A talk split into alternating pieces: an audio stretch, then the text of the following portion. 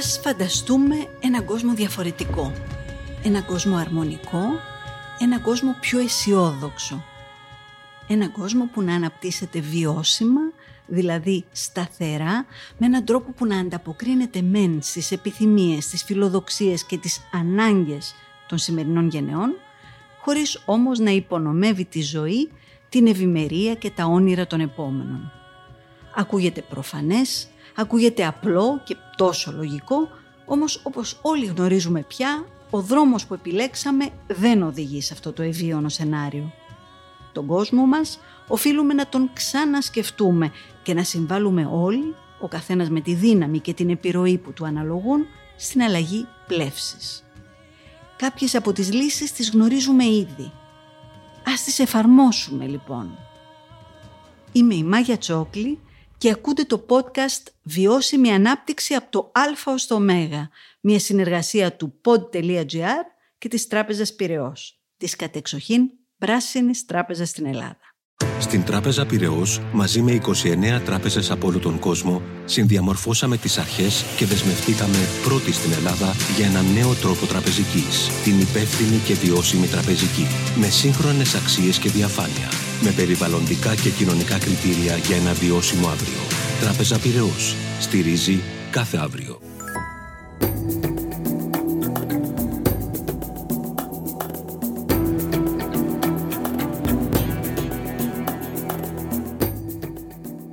παγκόσμια επιστημονική κοινότητα πραγματοποιεί κάθε χρόνο έναν μεγάλο αριθμό μελετών σχετικά με τις αρνητικές επιπτώσεις των ανθρώπινων δραστηριοτήτων στο περιβάλλον. Και αν οι σκανδιναβικές χώρες, η Ελβετία, ο Καναδάς πρωτοπορούν σε θέματα βιωσιμότητας, οι υποανάπτυξη χώρες όπως η Κίνα, παρότι μήνυμα στάδικη έχει κάνει κάποια βήματα προς τη σωστή κατεύθυνση, η Ινδία, οι χώρες της υποσαχάριας Αφρικής αλλά και της Λατινικής Αμερικής δεν έχουν είτε τη βούληση είτε τα μέσα να ανταποκριθούν. Και όμως η φύση πλέον δεν σιωπά. Ας δούμε τι μας είπε. Στο νούμερο 5 η τήξη των πάγων. Στις αρχές Ιανουαρίου του 20, επιστημονικό άρθρο επισήμανε ότι το μεθάνιο που παγιδεύτηκε κάτω από τους παγετώνες της Γρυλανδίας δραπετεύει με ανησυχητικό ρυθμό. Τα αποτελέσματα δείχνουν ότι η υπερθέρμανση του πλανήτη μπορεί να προκαλέσει εκπομπές αερίων θερμοκηπίου μεγάλης κλίμακας από πηγές που παγιδεύτηκαν για εκατομμύρια χρόνια κάτω από τον πάγο. Επιπλέον, το 2019 αναφέρθηκε εκτεταμένη τήξη των παγετώνων σε όλο τον κόσμο. Μια μελέτη έδειξε ότι η Ανταρκτική παρουσίασε εξαπλάσια αύξηση στην ετήσια απώλεια μάζας πάγου μεταξύ του 1979 και του 2017. Μια άλλη ότι η απώλεια πάγου στη Γρυλανδία γίνεται τέσσερις φορές ταχύτερα τώρα από ότι το 2003. Με αυτό το ρυθμό υποστηρίζουν οι ερευνητές περισσότερο από το 1 τρίτο των παγετώνων στα Ινδικά Κούς, στα Ιμαλάια, θα εξαφανιστούν ως το 2100. Το χειρότερο δε είναι ότι δεν υπάρχει αναστροφή για το φαινόμενο, όπως εξάλλου και καμία αμφιβολία πως οφείλεται ξεκάθαρα στην κλιματική αλλαγή ή καλύτερα να λέμε στην κλιματική κρίση.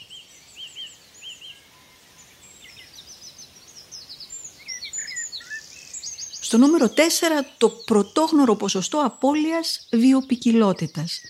Τον Μάιο του 19 η διακυβερνητική πλατφόρμα επιστημονικής πολιτικής για την βιοπικιλότητα και τις υπηρεσίες οικοσυστήματος, είναι λίγο τεράστιο το όνομα, δημοσίευσε μια ολοκληρωμένη παγκόσμια έκθεση αξιολόγησης για τη βιοπικιλότητα η οποία παρήχε 38 στοιχεία ότι η φύση υποχωρεί με πρωτοφανή ρυθμό σε ολόκληρο τον κόσμο. Το τρομερό δε είναι ότι ένας από τους σημαντικότερους παράγοντες απειλής με εξαφάνιση ενός εκατομμυρίου ειδών φυτών και ζώων είναι η ανθρώπινη δραστηριότητα.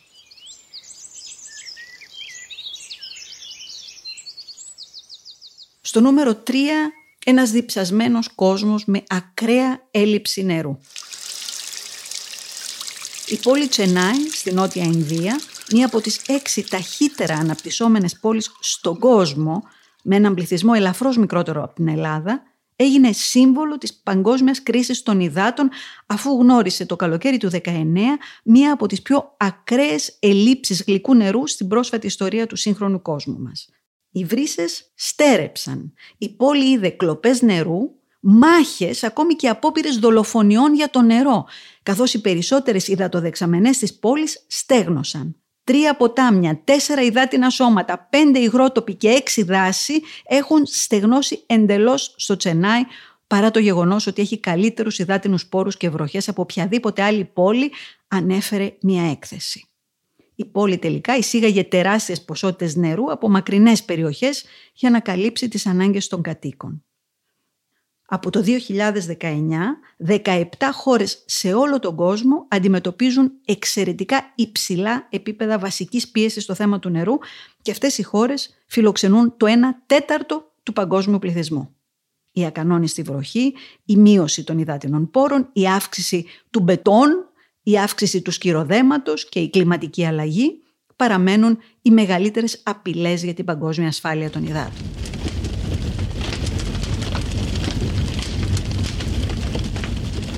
Στο νούμερο 2, οι πυρκαγιές. Το έτος 2019 θα μπορούσε να ονομαστεί η χρονιά που κάει και ο πλανήτης. Θυμηθείτε την Αυστραλία, θυμηθείτε την Καλιφόρνια, θυμηθείτε τη Σιβηρία και τον Αμαζόνιο φυσικά. Ο καπνός από τα πνευμόνια του πλανήτη σκοτίνιασε τεράστιες περιοχές και μαύρισε ολόκληρες πόλεις όπως το Σάο Πάολο στη Βραζιλία. Πάνω από 80.000 πυρκαγιές αναφέρθηκαν σε όλη τη χώρα, με 9,5 εκατομμύρια στρέμματα καμένης γης. Οι φλόγες τράβηξαν την παγκόσμια προσοχή με πολιτικούς και διασημότητες από όλο τον κόσμο να εκφράζουν την ανησυχία τους για την καταστροφή και ουσιαστικά για το μέλλον μας.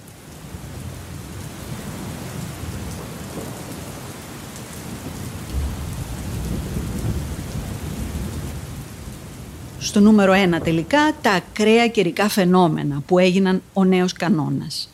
Οι επιστήμονες μας προειδοποιούν ότι τα ακραία καιρικά φαινόμενα είναι μία από τις πρωταρχικές επιπτώσεις της υπερθέρμανσης του πλανήτη και της κλιματικής κρίσης.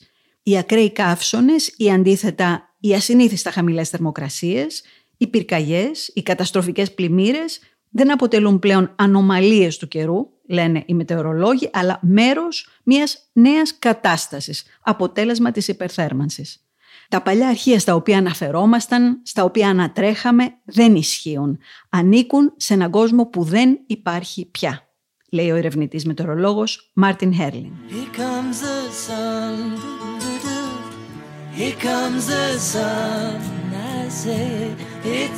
αυτά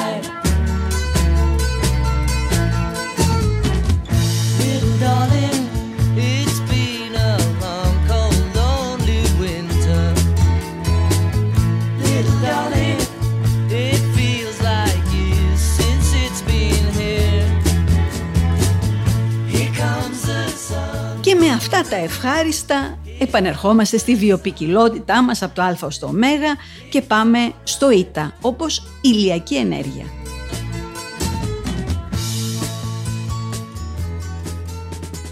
Έχετε καθόλου αναρωτηθεί τι ακριβώς είναι η ηλιακή ενέργεια, ποια είναι η διαφορά μεταξύ θερμικής και φωτοβολταϊκής ηλιακής ενέργειας, ποια είναι η διαδικασία παραγωγής ηλεκτρισμού; Λοιπόν, ας ξεκινήσουμε από τα βασικά κάθε χρόνο η Γη δέχεται μια αστρονομική ποσότητα ενέργειας από τον ήλιο. Δηλαδή όταν λέμε αστρονομική μιλάμε για 8.000 φορές την ετήσια παγκόσμια κατανάλωση ενέργειας. Για να είμαστε πιο ακριβείς, ο ήλιος εκπέμπει συνεχώς ηλεκτρομαγνητικές ακτίνες που αποτελούνται από φωτόνια που ταξιδεύουν με την ταχύτητα του φωτός. Μεταξύ αυτών των ηλεκτρομαγνητικών ακτινών βρίσκουμε ακτίνες Γ, Χ, UV αλλά και ορατόφως, υπέρυθρο, ραδιοκύματα και μικροκύματα. Όλοι αυτοί οι διαφορετικοί τύποι ακτίνων μεταφέρουν ενέργεια. Πώς μπορούμε λοιπόν να εκμεταλλευτούμε όλο αυτό το ενεργειακό δυναμικό; Πώς μπορούμε να μετατρέψουμε την ηλιακή ενέργεια σε ηλεκτρισμό ή θερμότητα; Ας περιοριστούμε στον ηλεκτρισμό για την ώρα και ας δούμε πώς λειτουργεί ένα φωτοβολταϊκό πάνελ. Ένα πάνελ αποτελείται από φωτοβολταϊκές κυψέλες ή στοιχεία ή κύτταρα Κάθε ένα είναι κατασκευασμένο από ένα υλικό ημιαγωγού που συνήθως είναι κρυσταλλικό πυρίτιο. Και αν δεν έχετε ακούσει ποτέ για το πυρίτιο, απλά θυμηθείτε ότι είναι το πιο κοινό χημικό στοιχείο στη γη μετά το οξυγόνο. Βρίσκεται σε ιδιαίτερα μεγάλες ποσότητες στην άμμο. Αυτό το χημικό στοιχείο λοιπόν μας ενδιαφέρει ιδιαίτερα επειδή επιτρέπει στα φωτοβολταϊκά κύτταρα των πάνελ να παράξουν ηλεκτρισμό. Λοιπόν, τώρα κάντε λίγο υπομονή γιατί το πράγμα γίνεται λίγο πιο περίπλοκο. Λίγο προσοχή. Κάθε φωτοβολταϊκό στοιχείο αποτελείται από δύο στρώματα πυρητίου. Το πρώτο στρώμα περιέχει άτομα φωσφόρου. Κάθε ένα από αυτά τα άτομα έχει ένα επιπλέον ηλεκτρόνιο σε σχέση με το πυρίτιο.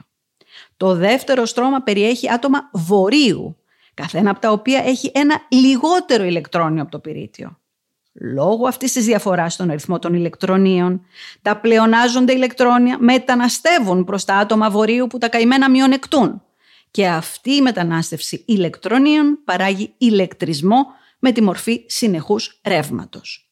Εάν με παρακολουθείτε ως εδώ θα με σταματήσετε και θα μου πείτε πώς συνεχούς ρεύματος. Οι οικιακές μας συσκευές δεν καταναλώνουν εναλλασσόμενο. Πολύ σωστά. Οπότε για να ξεπεράσουμε το πρόβλημα χρησιμοποιούμε έναν μετατροπέα, του οποίου ο ρόλος είναι να μετατρέψει το συνεχόμενο ρεύμα που παράγεται από τα πάνελ σε εναλλασσόμενο. Έτσι μπορούμε να χρησιμοποιήσουμε την παραγόμενη ενέργεια για την προσωπική μας κατανάλωση, για αυτοκατανάλωση ή να την πουλήσουμε ώστε να τροφοδοτηθεί το δίκτυο και να καταναλωθεί από άλλους. Σε ό,τι αφορά τα πλεονεκτήματα της ηλιακής ενέργειας τώρα είναι και περιβαλλοντικά φυσικά και οικονομικά αφού με έναν ηλιακό θερμοσύφωνα εξοικονομούμε λέει τουλάχιστον 15% στο λογαριασμό ρεύματός μας και με φωτοβολταϊκά πάνελ μέχρι και 50%. Πάντως, όσο ο ήλιος λάμπει θα έχουμε ηλιακή ενέργεια και μεταξύ μας αυτό μας βολεύει γιατί οι επιστήμονες υποστηρίζουν ότι χρειάζονται 5 δισεκατομμύρια χρόνια για να σβήσει ο ήλιος που αυτό σημαίνει ότι η ηλιακή ενέργεια είναι ουσιαστικά ανεξάντλητη. Στην Τράπεζα Πυραιός, μαζί με 29 τράπεζες από όλο τον κόσμο, συνδιαμορφώσαμε τις αρχές και δεσμευτήκαμε πρώτοι στην Ελλάδα για ένα νέο τρόπο τραπεζικής, την υπεύθυνη και βιώσιμη τραπεζική, με σύγχρονες αξίες και διαφάνεια, με περιβαλλοντικά και κοινωνικά κριτήρια για ένα βιώσιμο αύριο. Τράπεζα Πυραιός. Στηρίζει κάθε αύριο. Jambo bwana, habari gani? Nzuri sana. Wageni mwakaribishwa Kenya yetu. Hakuna matata. Και επειδή σήμερα λίγο σας έκανα την καρδιά περιβόλη, τελειώνουμε ταξιδιωτικά και ευχάριστα και λίγο ανορθόδοξα από πλευράς σειράς με το γράμμα Ζ όπως Ζανζιβάρι. Υπάρχει ένας τόπος στον Ινδικό ωκεανό, ακριβώς απέναντι από τις ακτές της Τανζανίας, που καλλιεργεί την ιστορία του. Ως μία από τις παλιότερες και μεγαλύτερες ζώνες ελεύθερου εμπορίου του κόσμου, γνώρισε πολλούς κατακτητές και αφομοιώνοντας τον πολιτισμό τους, δημιούργησε τη δική του ιδιαίτερα πολυδιάστατη κουλτούρα. Είναι μια περιοχή ευλογημένη από τους θεούς, μεγάλης φυσικής ομορφιάς, με ονειρικές παραλίες και εξωτικά τοπία, με πλούσια υποβρύχια ζωή και εντυπωσιακούς κοραλιογενείς υφάλους. Είναι ένα μέρος που εξακολουθεί να κάνει τους ταξιδευτές να ονειρεύονται γιατί διατηρεί ακόμη κρυφά τα μυστικά του. Είναι η Ζανζιβάρη, το νησί των Μπαχαρικών. Σε ένα από τα ταξίδια μου λοιπόν εκεί επισκέφθηκα το Τσούμπε Island Coral Park, ένα μικρό νησί καταφύγιο που διαχειρίζεται μία περιβαλλοντική μικιό. Μέσω του οικοτουρισμού εργάζεται τόσο για την προστασία και την ανάδειξη των υφάλων, όσο και για την εκπαίδευση. Ένα μικρό ταχύπλο λοιπόν με πήρα από τις ακτές της Ουγγούτζα για να με πάει στο νησί Τσούμπε. Από μακριά διέκρινα το διάσημο φάρο του νησιού και μέσα στο νερό τα κοράλια λαμπύριζαν. Αποβιβάστηκα και έκανα μια μικρή βόλτα στο μικροσκοπικό νησάκι. Ο χαρακτηριστικός φάρος του Τσούμπε χτίστηκε λέει το 1904 όταν γεννήθηκε και η γιαγιά μου υπό εγγλέζικο προτεκτοράτο όταν άρχοντας της Ζανζιβάρης ήταν ο Σουλτάνος Σαΐντ Αλή Χαμούντ. Έχει ύψος 32 μέτρα και 132 χορταστικά σκαλοπάτια. Έκανα λοιπόν ένα μικρό τεστ κοπόσεως και αισθάνθηκα λίγο σαν τον μικρό πρίγκιπα του δικού μου μικρόκοσμου. Από ψηλά είχα μια εξαιρετική θέα στα υπερ-οικολογικά μπάγκαλος που θα με φιλοξενούσαν, αλλά και στους υπαλλήλους που ετοίμαζαν το δείπνο. Όσο για το φάρο μου, παρότι τα σύγχρονα πλοία χρησιμοποιούν πλέον GPS για την πλοήγησή τους, είναι ακόμη χρήσιμος. Ο θαλασσινός δρόμος από τη Stone Town στο Dar el Salam εξακολουθεί να χρησιμοποιείται από τα παραδοσιακά DAOs που δεν έχουν αλλάξει μορφή τα τελευταία χίλια χρόνια και ταξιδεύουν με το μάτι. Έτσι για αυτά και για τους ντόπιους ψαράδες, ο φάρος του Τσούμπε είναι το ίδιο σημαντικός όσο ήταν και πριν από 105 χρόνια όταν πρωτοχτίστηκε.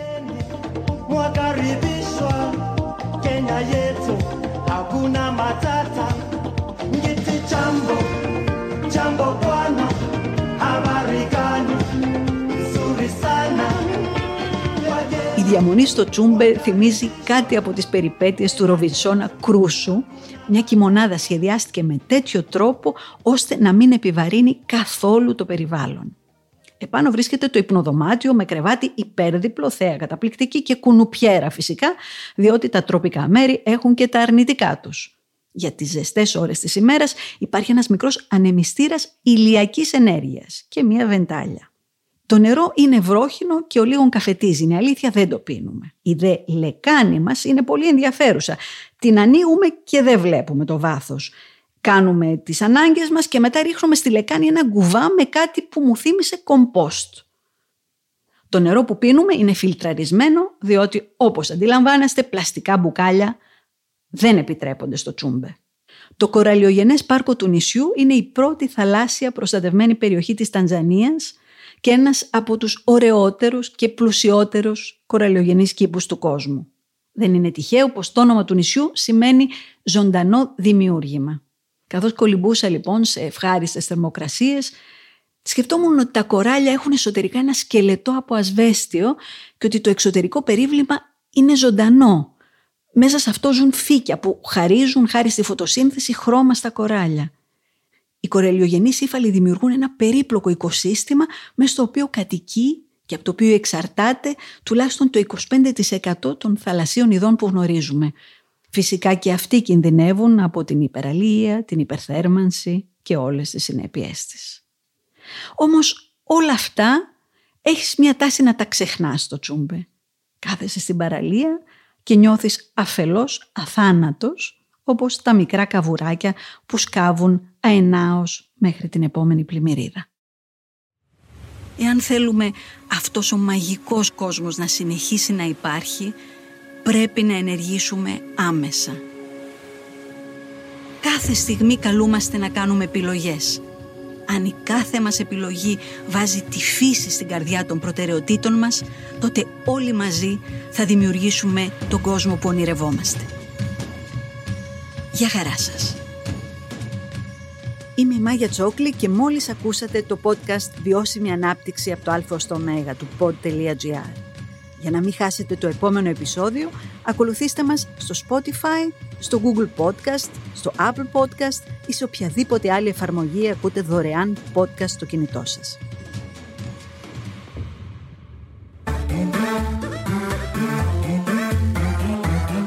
Pod.gr. Το καλό να ακούγεται.